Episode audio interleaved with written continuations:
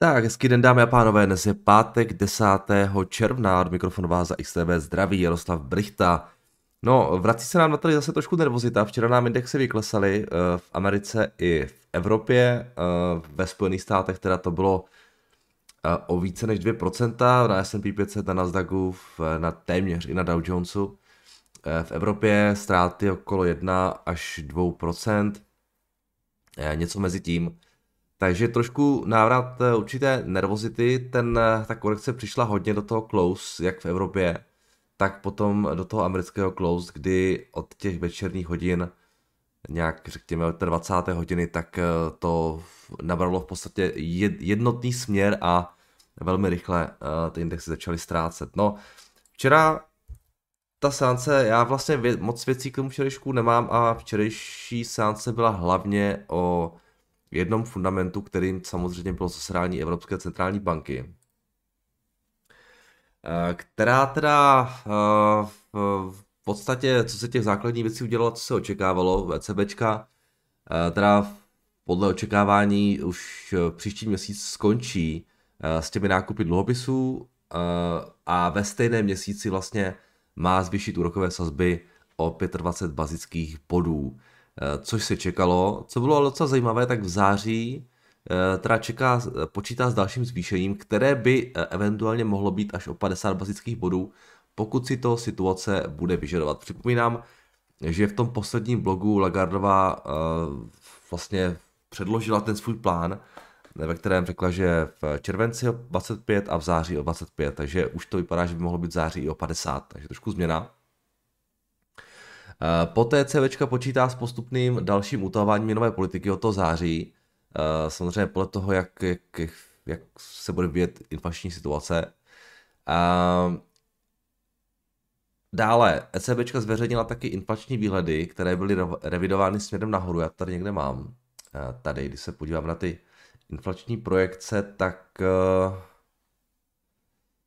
ta situace vypadá následovně. ECB vlastně počítá s inflací 6,8% letos, 3,5% příští rok a 2,1% přes příští rok. S tím, že zveřejnila také výhled pro eh, to HDP a tady čeká eh, růst o 2,8% letos, 2,1 a 2,1% v těch nadcházejících dvou, eh, nadcházejících dvou letech. A to byla revize docela dolů, když se podíváte na ty březnové projekce, tak počítala letos 3,7, teď, už, teď je to 2,8, potom příští rok 2,8, teď je to 2,1 a potom teda z nějakého důvodu zvýšila, zvýšila výhled po ten 2024 eh, z toho, z toho předchozího výhledu. Takže celkově, eh, jak jsme říkali včera, horší výhled pro HDP a horší výhled pro inflaci, do toho ještě ECB chce zvyšovat sazby, takže nic pěkného. No a taky, co bylo zajímavé, tak hodně se řešila situace na evropských bondech. A to konkrétně e, ta situace, kdy dochází k roztahování spreadů mezi výnosy e, dluhopisů z těch jednotlivých zemí eurozóny. E, Tuhle tu fragmentaci, jak to ECB nazývá, tak zatím řešit nebude, ale pokud tento proces začne nějakým způsobem bránit transmisi, měnové politiky, tak jej začne Evropská centrální banka řešit. Což je docela zajímavé téma, protože je pravda, že třeba v té Itálii ty výnosy rostou více než v Německu, ten spread se tam zvyšuje a paradoxně e, v reakci na tohleto zasedání e, se zvýšil ten spread ještě více. Jo, asi protože ECB řekla, že to zatím nehodlá řešit, ale bude to řešit, pokud se ta situace zhorší, tak už se zhoršila. tak trhy chce asi trošku pomoct. Eh, jo, když se podíváte na ty německé výnosy, včera rostly o 7,4 bazických bodů, eh, ty italské rostly o 22, během to včerejška.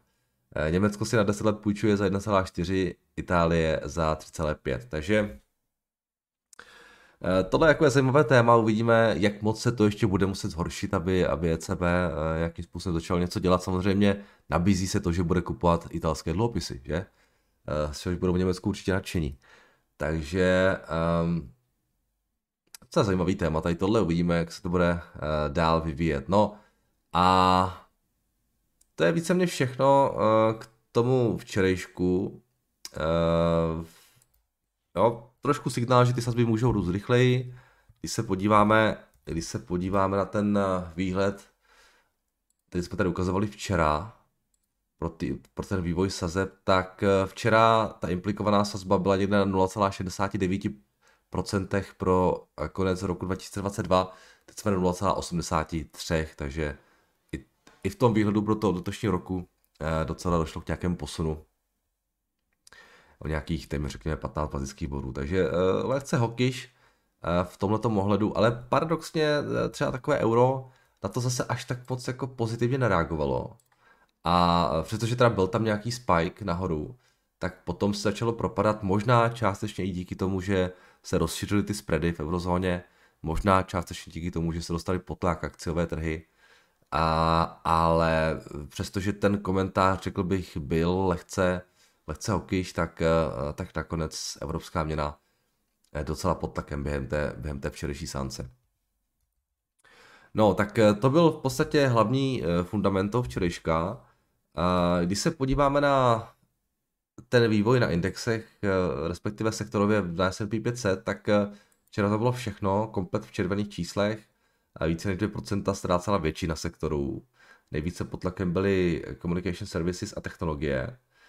A pokud se podívám na ty jednotlivé společnosti, na ty heavyweights, eh, eh, tak eh, největší změny Apple minus 3,6%, Amazon minus 4,15%, Microsoft ztratil 2%, Meta přišla o 6%, Nvidia 3%, a vidíte to sami, všechny ty velké, velké jména, tak všechny se propadaly v podstatě. Jo. Takže včera docela nervózně obchodování, hodně zase ztráceli uh, ty růstovky, Eh, všechny takové ty jako, jo, tradiční růstové akcie včera byly zase uh, pod tlakem, um, takže se na trhy vrací trošku nervozita, uvidíme, eh, jak dlouho to vydrží, jestli ta korekce bude pokračovat samozřejmě, dokážu si to úplně v pohodě představit, vzhledem tomu, že uh, trh se tak nějak zase začíná uh, zaměřovat právě na ty sazby, na to vysokou inflaci, na tyhle ty věci, které úplně uh, těm valuacím na akciových trzích nepomáhají. Eh, co se týče, jak tam byla ta meta, která se propadala včera o 6%, eh, tak meta už má ten nový ticker, ho máme, a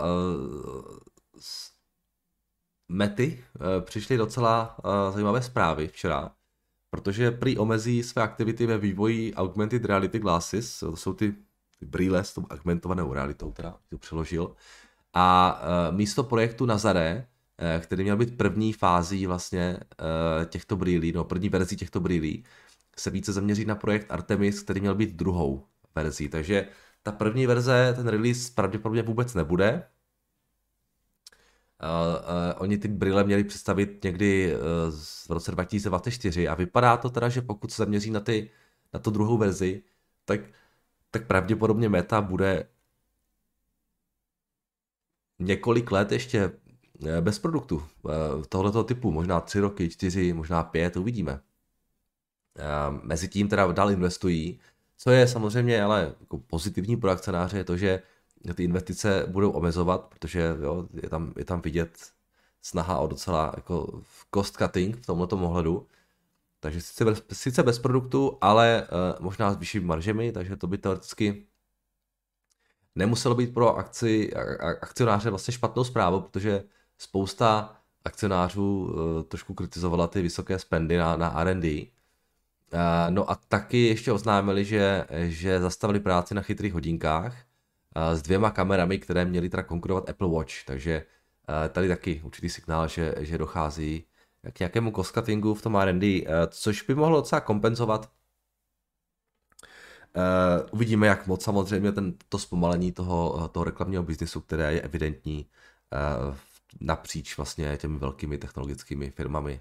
No, hlavně je to evidentní uh, Google, Facebooku, teď další samozřejmě, které v té digitální reklamě se pohybují, vystřát ten Snapchat, co bylo teďka. Uh, takže uvidíme, jak budou vypadat ty výsledky mety za, za v těch nadcházejících kvartálech.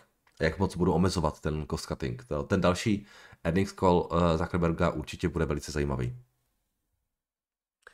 No, takže Metu jsem chtěl tak zmínit a potom ještě taková maličkost, eh, DocuSign včera aftermarketu kresli o 23%, po té, co zveřejnili své výsledky za, za minulý kvartál, takže takže ten výplach u těch jednotlivých titulů po zveřejňování výsledků stále pokračuje, zejména u těch oblíbených, oblíbených titulů z toho minulého roku. No a to je víceméně všechno, co jsem chtěl k tomu včerejšku. Když se mrkneme na Epix, tak na to Enrodol jsme se už dívali z těch dalších měn. Včera se docela dařilo, řekněme, dolarů, někde více, někde méně, na páru s Librou nám lehce rostl. Japonský jen, tam jsme se plus minus drželi.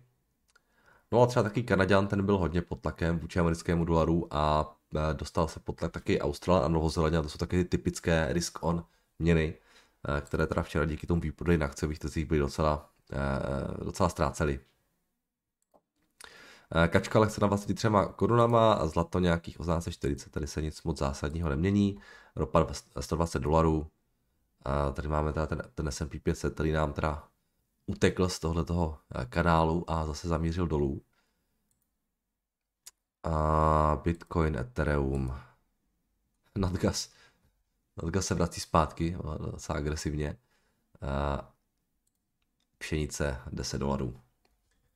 Tak. Eh, co se dneška týče, tak samozřejmě dnes to bude hlavně a především o výsledcích americké inflace. Eh, to bude potenciálně velmi zajímavý fundament. Dívám se, že tady máme inflaci také z Česka dokonce. 15,5% se čeká v Česku, představte si to. Mezitím třeba ve Španělsku jenom 8,7. Hm, hezký. No ale v, nás zajímá hlavně Amerika, nebo možná nás zajímá taky Česko, ale tady zajímá hlavně Amerika. A tady to vypadá, kde ji máme?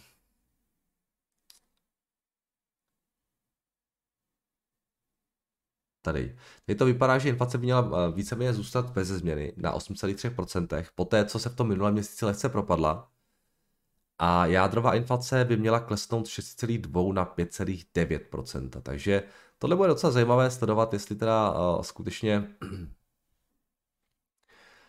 jsme na tom píku, nebo jestli třeba neuvidíme nějaký ještě lehký růst. A přece jenom ty ceny energií nám docela rostou, takže jako nemůžeme asi úplně vylučovat, že by tam bylo nějaké třeba překvapení. Uh, pozitivní ve smyslu, že by ta inflace mohla růst rychleji, ale, ale uvidíme. Uh, každopádně tohle bude určitě věc, kterou bude trh, která bude trh velmi zajímat, protože samozřejmě jakákoliv vyšší inflace znamená rychlejší utahování, což znamená ještě horší zprávu pro akciové indexy, takže uh, tohle bude věc, kterou, kterou se rozhodně, kterou jsme dneska rozhodně zvědaví a nebudeme určitě sami. Eh, inflace je zveřejněna ve 14.30, to bude v podstatě jediný takový důležitý fundament, jestli se nepletu, máme tam ještě potom, myslím, nějakou spotřebitelskou důvěru nebo něco, ale eh, to nebude až tak důležité. Eh, data z práce v Kanadě. Ale jak říkám, klíčová bude ta, klíčová bude ta inflace. No dobrá, takže to je ode mě všechno a pojďme se podívat na vaše dotazy, které jste mi nechali pod videem včera. Tak, dobrý den, Jaroslave, smí se na váš názor ohledně IPO společnosti Gevorkian eh, na pražskou burzu. Uh, už se na to někdo ptal v Maži to dotazy, já jsem ho včera nějak nechtěně přeskočil, takže se k tomu dostaneme až v té sekci, kde se budeme bavit o těch dotazech v mailu. Zdravím, Jardo, jsme v situaci, kdy se vyplatí nakupovat akcie, jenže mám své úspory v korunách a tak převádím koruny přes Revolut na dolary a posílám na brokera, přičemž kurz je momentálně v můj neprospěch. Eh, přemýšlím, jestli se s tím dá něco dělat, kurz je sice proti mně, ale nakupovat akcie by byla podle mě ještě, nebo nekupovat akcie by byla podle mě ještě větší hloupost. Eh, v knize od pana Gladiše jsem se dočetl, že je dobré, jednoduše, dobré a jednoduché se bránit proti kurzovému riziku tím, že zahedžuju celou hodnotu svého portfolia opakujícím se nákupem dolaru za CZK na 6-měsíční bázi, ale ať jsem to četl tu část několikrát a snažil se trochu googlit, eh, nějak to nedokážu úplně procítit a představit si, jak bych to měl v mé situaci reálně ten obchod dělat. Dokázal byste to vysvětlit? Používáte nějaký druh hedgingu? Ať už přes indexy, nebo přes Forex, nebo už máte asi většinu svého portfolia eh, eh, nebo mění v dolarech, takže vás tolik netrápí do momentu, kdy si budete chtít něco koupit a tím pádem převést dolary na koruny, což hraje teď pro vás. Eh, je to asi dost amatérský dotaz, ale tady ty shorty a hedge eh, byly něco, čemu jsem si myslel, že se vyhnu, jenže mi přijde, že když si to nepohlídám a buď teď nakup, budu teď nakupovat dolary draze a pak bude koruna posilovat, tak jsem de facto přišel o 10%, a 10, o 10 a více procent jen uh, to vízne. Nechci, nechci být v tomto směru jen smutný pozorovatel. Hold zpětně si člověk už jen může říct, že byl blbec, když nekoupil dolary za dobrou cenu, ale plakat nad rozlitou kávou asi mi nepomůže. No, uh, Petře, já nevím přesně, jak to tady, ten, jak to tady pan Gladiš myslel, taky to úplně, tomu, tomu úplně nerozumím, takže tady s tím vám neporadím. Um, každopádně já se jako nějak, ne, já se, já se nějak nehedžuju. A považuji to uh, za zbytečně nákladné, vzhledem povaze mého investování, které je jako hodně dlouhodobé. Ale uh, jako investorovi z Česka si myslím, že se vyplatí si uvědomit jednu věc a to je ta, že vlastně tenhle ten problém máme vždycky, jo, my Češi, jo, protože vždycky, když na trhu je nějaký velký výplach, nebo vždycky, v poslední době skoro téměř vždycky, když je na trhu nějaký větší výplach, a, tak a, kaška oslabuje. No. A, což je prostě tím, že jsme taková jako malá zemička prostě Evropy, a, která se hold je mnohem rizikovější než dolar, než Spojené státy. Takže a, možná pro příště, pokud vlastně pro příště možná dobré se připravit. Jo? Teď už vám jako nějak asi nic nepomůže, ale až budou akcie na all time high, vlastně někdy, a kačka bude uh, hodně silná, tak možná popřemýšlet nad tím, jestli část těch korun nepřevést do dolarů právě pro tu situaci, kdyby mohl přijít nějaký, nějaký výprodej. Nečekat, neček, respektive nečekat na ten výprodej v korunách. Jo. Pokud, jsou, eh, pokud jsou akcie eh, drahé, a vy máte nějakou hotovost, kterou byste chtěl jako dát pracovat eh, v momentě, kdy prostě přijde nějaká korekce, tak možná část té hotovosti přesunout do těch dolarů. Jo? Možná tohle může být nějaký, nějaká berlička, zase je to takové jako, eh, je to nějak exaktní. Jo? Každopádně eh, já se nejedžu v dolarech teda jsem, takže to zase moc neřeším, ale ale uh, jako ně, nějak vám neporadím, jo, vlastně eh, hedžovat asi se nějak můžete, já přesně nevím, jaké techniky na to jsou v případě koruny jako možné využívat.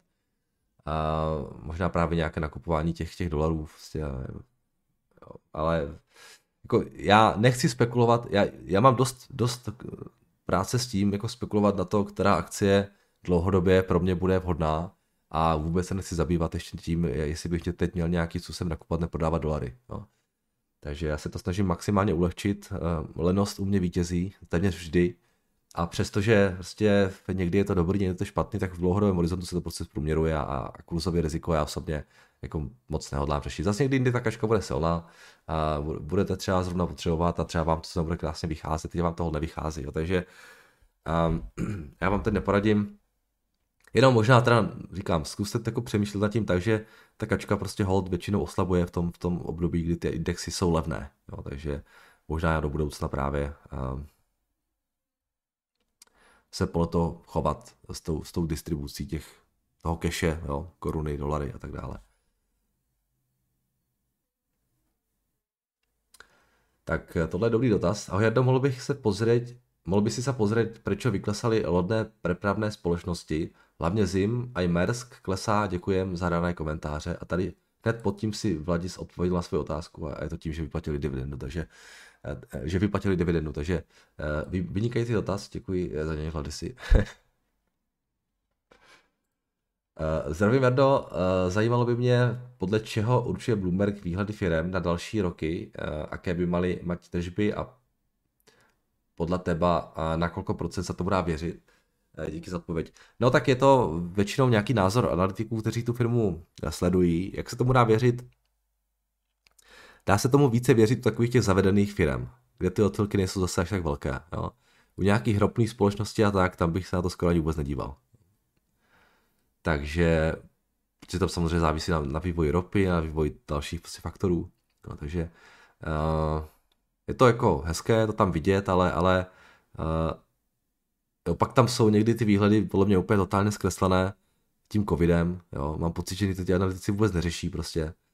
Byl tam obrovský covidový jako nárůst třeba těch tržeb a, a, a net income a oni v podstatě počítají s tím, že to bude takhle dále už celou dobu, jo, takže nevím, někdy, někdy jako je to hodně zvláštní, někdy si myslím, že to docela sedí, um, moc by se na to nespolehal.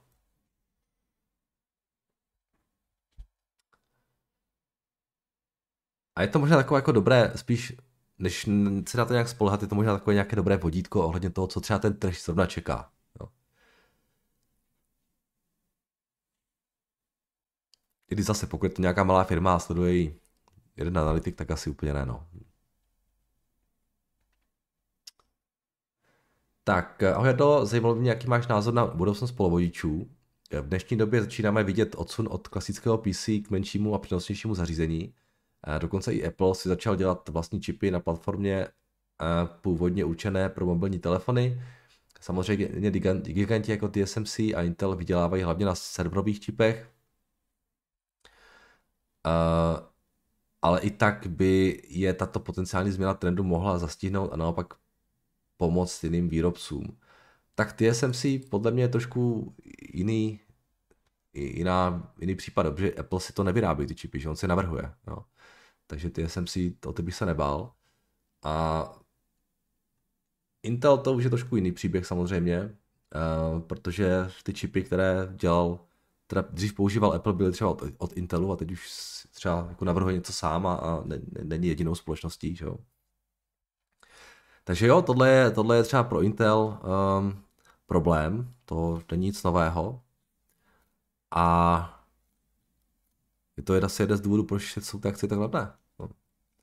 Prostě jednak teda zaostávají v té výrobě, jednak uh, odklon od těch nějakých, řekněme, unifikovaných čipů, nebo jak to nazvat, nevím. A to semiconductors odvětví je, je strašně složité pro mě. Jo, jako já tak zhruba um, tuším, ale, ale těch, těch, těch neznámých do budoucna je tam, je tam tak strašně moc, že je u toho Intelu uh, bych si netroufal do té pozice. Já jsem tu pozici měl tři roky, nikam se to nehlo, prodal jsem to a, a netroufal bych si uh, do toho znova vstupovat, ani přesto, že teď je to teda ještě levnější, než když jsem to prodával. Protože, jak říkám, těch neznámých je tam strašně moc. Já mám z těch polovodičových věcí jenom AMD, to je docela malá pozice. A tam, na tom se mi hrozně líbí jednak osoba, osoba ten management a taky to, že AMD ujídá z toho koláče toho Intelu, jo? Že, že přes ty problémy třeba, nebo přes to, že některé, jo, si to AMD bylo tak malé, že on má v podstatě pořád kam růst. Jo? Uh, takže to je mi docela sympatické, ale uh, jinak teda ty polovodiče, to je těž, těžký sektor podle mého názoru. Jo, říkám, jediná věc, kdybych se do něho zase začal nějak jako více ani více soustředit, aby bylo v situaci, kdyby došlo k nějakému jako cyklickému low v tom segmentu, jo, nějaký, nějaké velké zpomalení uh, a které by tam vytvořilo nějaký pěkný margin of safety. Jo. To si myslím, že třeba do roka, do dvou, do tří, něco takového se může stát, ale, ale, ale nevím přesně kdy samozřejmě.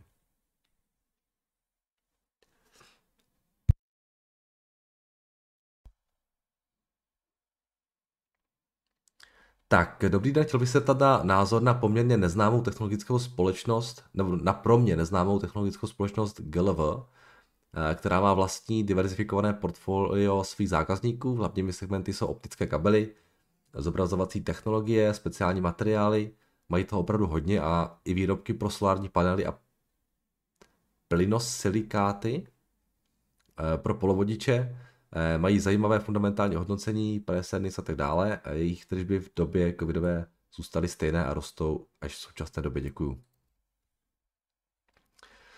Tak, uh, říkáte. Jsou tyhle.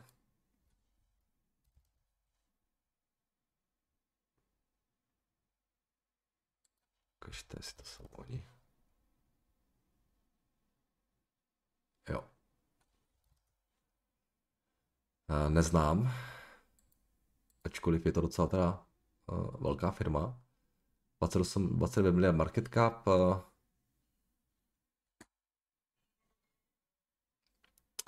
nějakou miliardu na bottom line dělají miliardu a půl na free cash flow. 2 miliardy se očekává letos. Růst tam nějaký asi je. I když teda před covidem jim to zase tak moc nerostlo. Teď díky covidu jim to hodně vyrostlo. V tom roce 21. Samozřejmě asi taky uh, jedna z těch věcí, co jsme tady řešili, jo. Uh, všeho je málo, takže všichni výrobci tady těch nějakých řekněme, kabelů optických a tak dále asi si můžou dovolit nějak nahodit ceny, ale zase otázka, jak moc udržitelná a tato situace je. Letos očekávají super výsledky, 2 miliardy, přičemž taky 2 miliardy, ale předtím dělali v podstatě pořád miliardu. Takže otázka je, jestli třeba potom ta čísla nebudou horší zase za, za, za dva roky. A pak ta valuace může být zase poměrně vysoká, takže těžko říct. Uh, vypadá to, že to je jeden z těch hráčů, který momentálně velmi těží z té situace aktuální.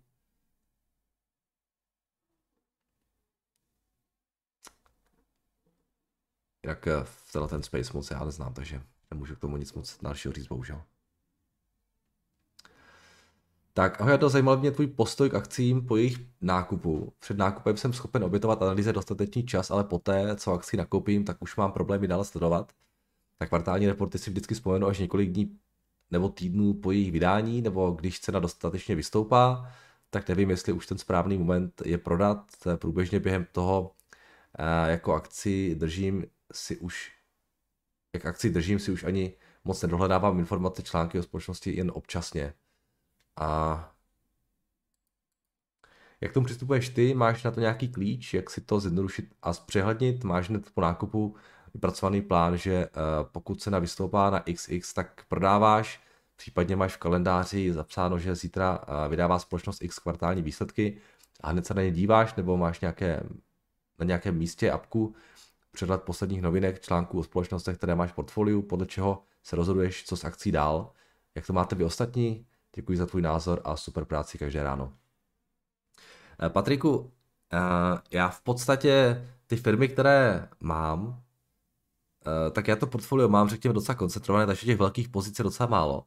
A tam víceméně mě ty firmy zajímají jako hodně. Jo, takže jako nemusím si poslechnout earnings kolik hnedka první den asi, ale, ale, ale jako já se na ty informace v podstatě těším, co z něco nového přijde, takže eh, tenhle ten problém já nemám, že bych nějak jako Uh, možná je to tím, že třeba uh, vás ty společnosti tak moc nezajímají, nebo já nevím, jako, nebo takhle, zase na druhou stranu, pokud by moje největší společnost byla v, portfoliu třeba Apple, jo, a, a nevím, Microsoft, tak uh, tam, tam všechno funguje, jo, tam není důvod prostě asi úplně hltat každou informaci, jo.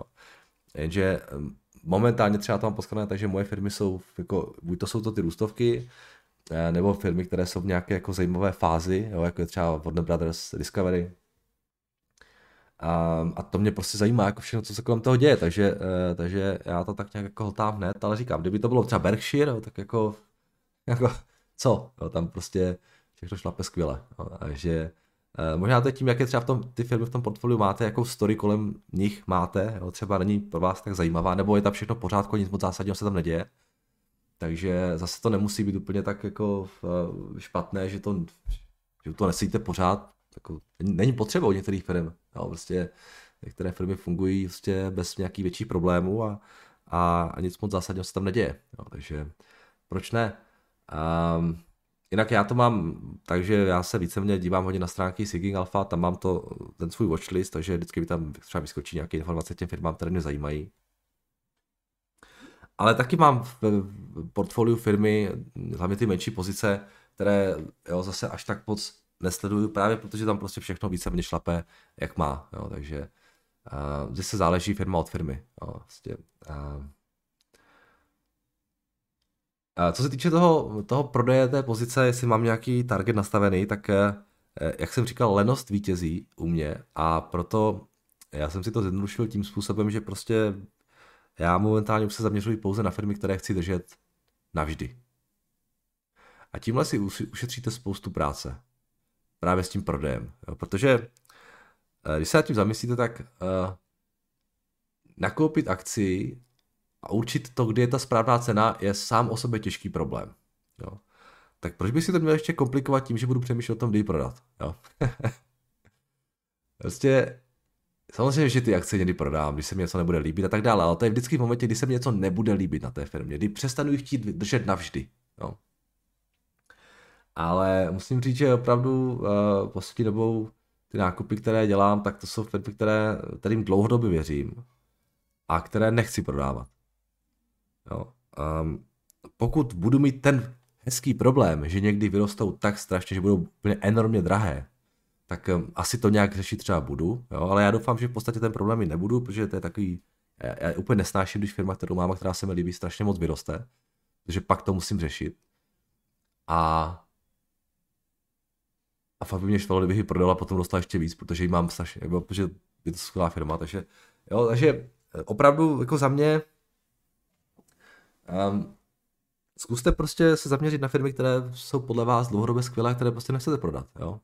Je to taková úplně jako triviální jako rada, jo. Ale podle mě je strašně praktická. Prostě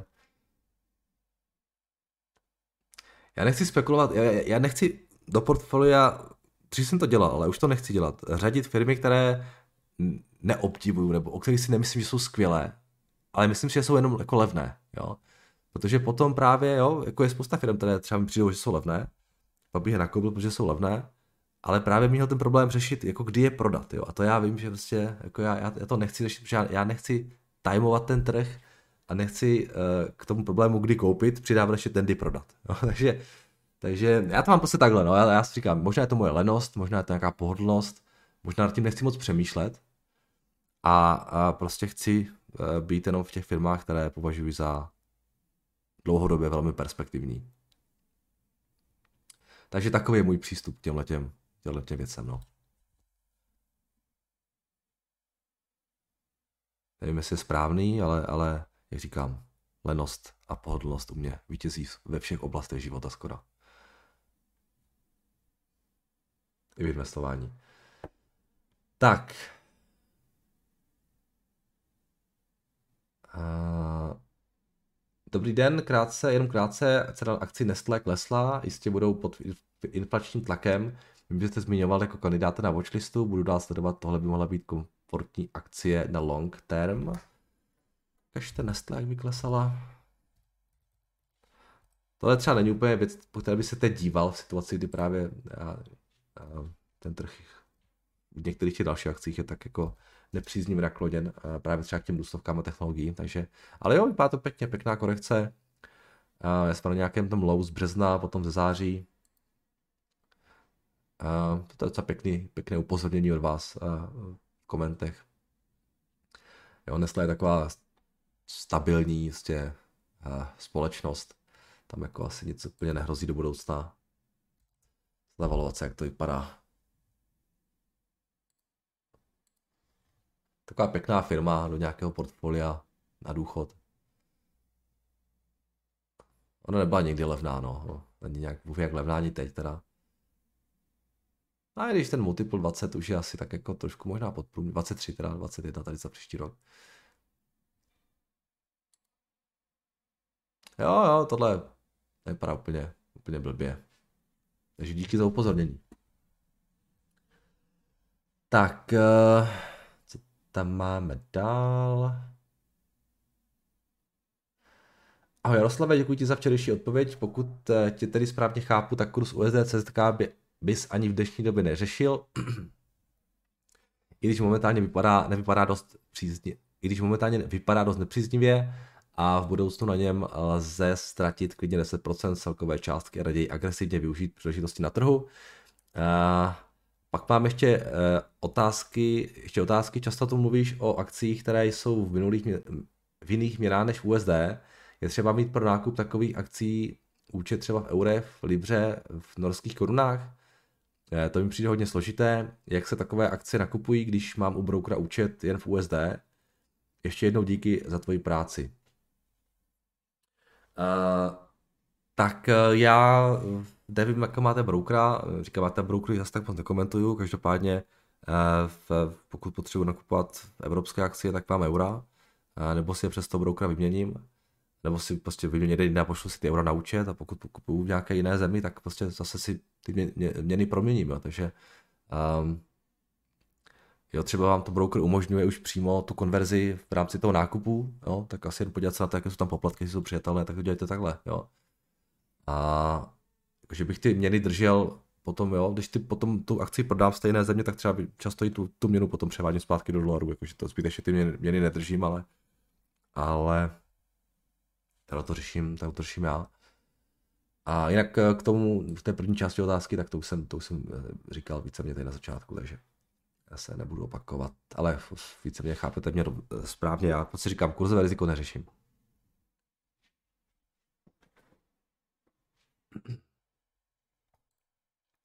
Tak to vše z YouTube a pojďme ještě na mazě mi to dotazy. Já tady mám teda ten dotaz ze včerejška k tomu, jak se jmenuje ta firma, Ge- Gevorian.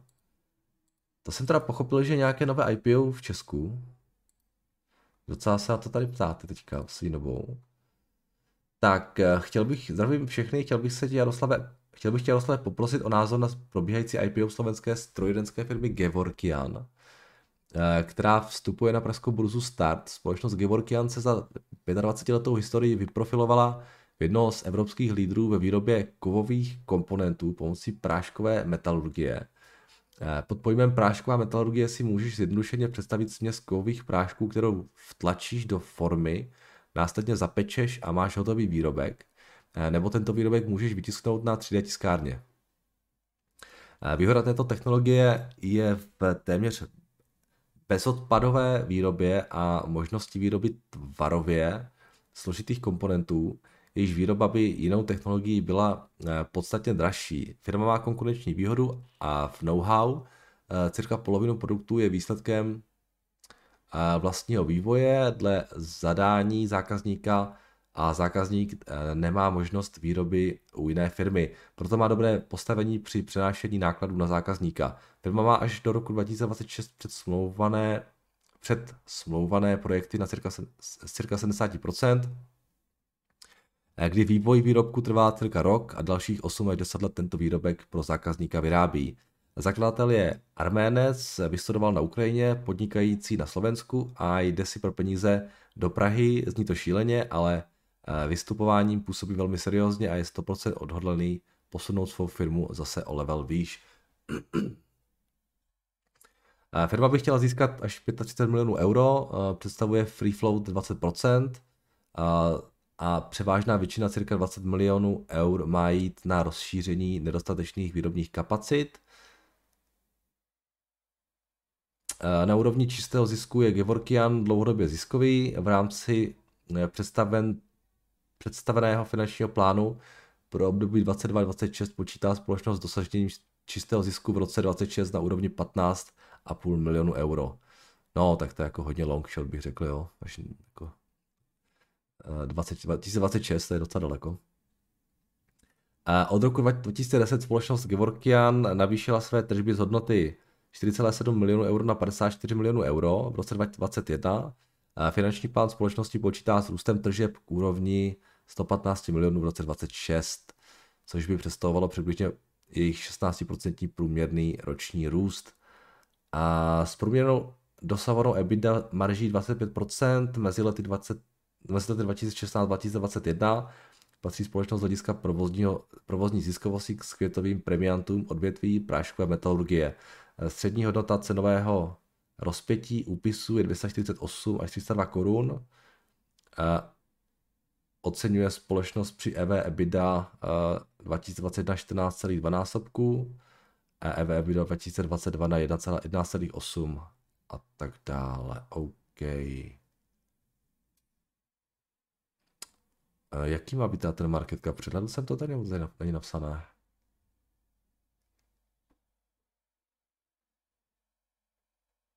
Kolik akcí budou vydávat?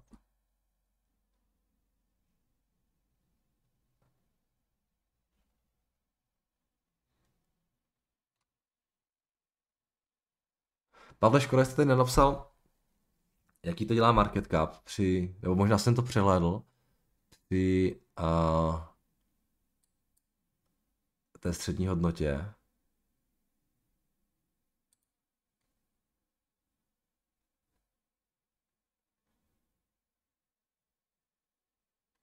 Máte nějaký finanční výkazy? aktiva. Nějaký cashflow nebo něco takového. To je bilance. Jsou nějaký tržby, výkaz, jasně. A jaký cashflow tady máte?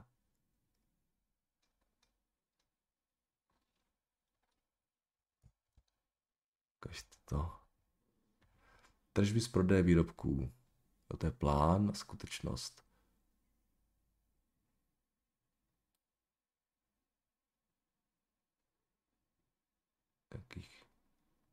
7 milionů euro. 3 miliony euro před zdaněním. Za účetní období 2,2 miliony, 22 milionů euro. OK. Já bohužel nevím, nevím no. Už. Uh, takhle, já vůbec nevím, co to je za firmu, ten růst tam vypadá hezky, uh, na plán na rok 2026 bych se moc nespoléhal. Uh, bral bych možná v potaz jednu věc, a to je ta, že uh, byl covid a těžko říct, jakým způsobem ty, ta situace na tom, jo, v tom, v tom, v tom letošním roce zapůsobila na tu společnost. Možná teď mají nějaké super tržby díky covidu a, a pak třeba to nemusí tak být jako dobrý. Gevorkian Praha. Mám tady nějaký čísla k tomu? Pending listing.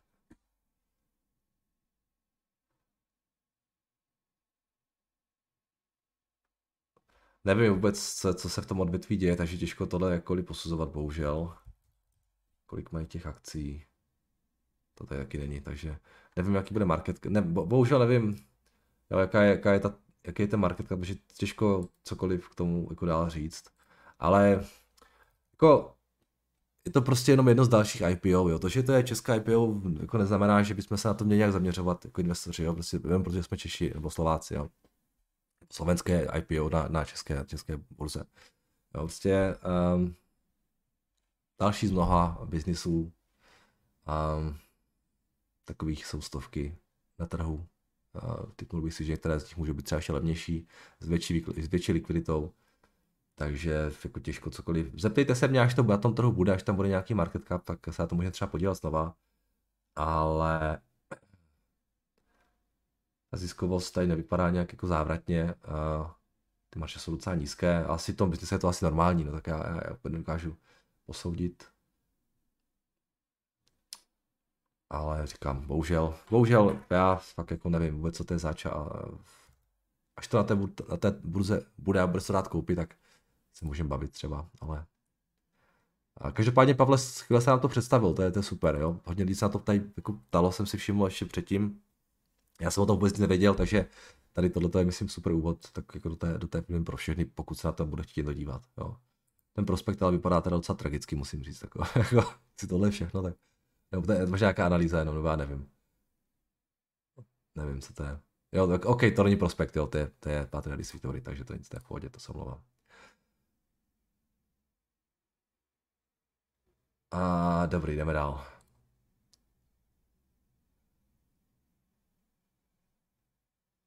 Tak. Dobrý, Nardo, chtěl... Ne, já jsem určitě něco ještě přeskočil, že jo. Jo, to je... jo tady byl ještě další, ten Gevorian. Uh, jo, tak nic, takže jdeme tohle.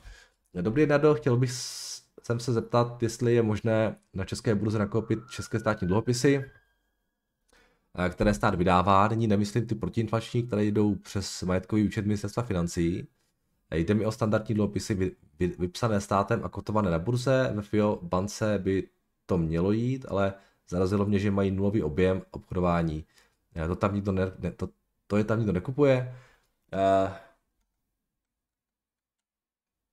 Prosím o radu, díky Filip. Filipe, vítejte v klubu naprosto zoufalých lidí, kteří se kdysi pokoušeli koupit nějaký český státní dluhopis. Jo. Já jsem s tím letím prošel minulý rok. Uh, úplně jsem nad tím zlomil hůl, protože to je prostě tragédie, podle mého názoru. Psal jsem do různých jako, společností, kontaktoval jsem banky a kde mi to nabízeli, že to nějak jde, tak ty poplatky byly prostě vysoké, jako kupovat prostě 5, já nevím, 4% Dluhopis se 4% yieldem za, za náklad 1% mi přijde jako úplně zbytečné. Takže nulová likvidita, vysoké poplatky, tragédie. Tragédie, prostě lepší dát ty peníze na nějaký termíňák, možná v Česku, než se snažit nějak koupit státní dluhopis. Jestli, jestli to někdo kupujete a něco mi uniká, tak mi to prosím vás sdělte, jak se to dá udělat nějak normálně, s nějakými normálními poplatky a hlavně s nějakou normální likviditou, protože ten spread, to není jenom těch poplatcí, ale to je o tom spreadu, jo. to, že je tam nízká likvidita znamená, že ve finále ten, ten yield je úplně, jo, že to kupujete za úplně crazy cenu a ten yield je strašně nízký, takže zase tragédie, jo. A ty, ty dobrá, dobrá varianta jsou ty proti, no, samozřejmě to víte, ty proti další, nebo to, to už nejde zase, že? takže už taky nic. Takže já fakt nevím, kam si schovat eh, peníze eh, korunové s nějakým rozumným úrokem. Um, ty termíňáky jsou docela dobrá, dobrá alternativa možná, no. Ale zase bacha na to, že některé ty banky to poskytují pouze na nějaké, na nějaké malé třeba výše, takže nějaké větší, větší částky už je zase trošku problém. No, takže máte smůlu.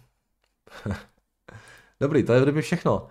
Eh, děkuji za dotazy a slyšíme se opět v pondělí. Užijte si víkend a v pondělí teda naslyšenou.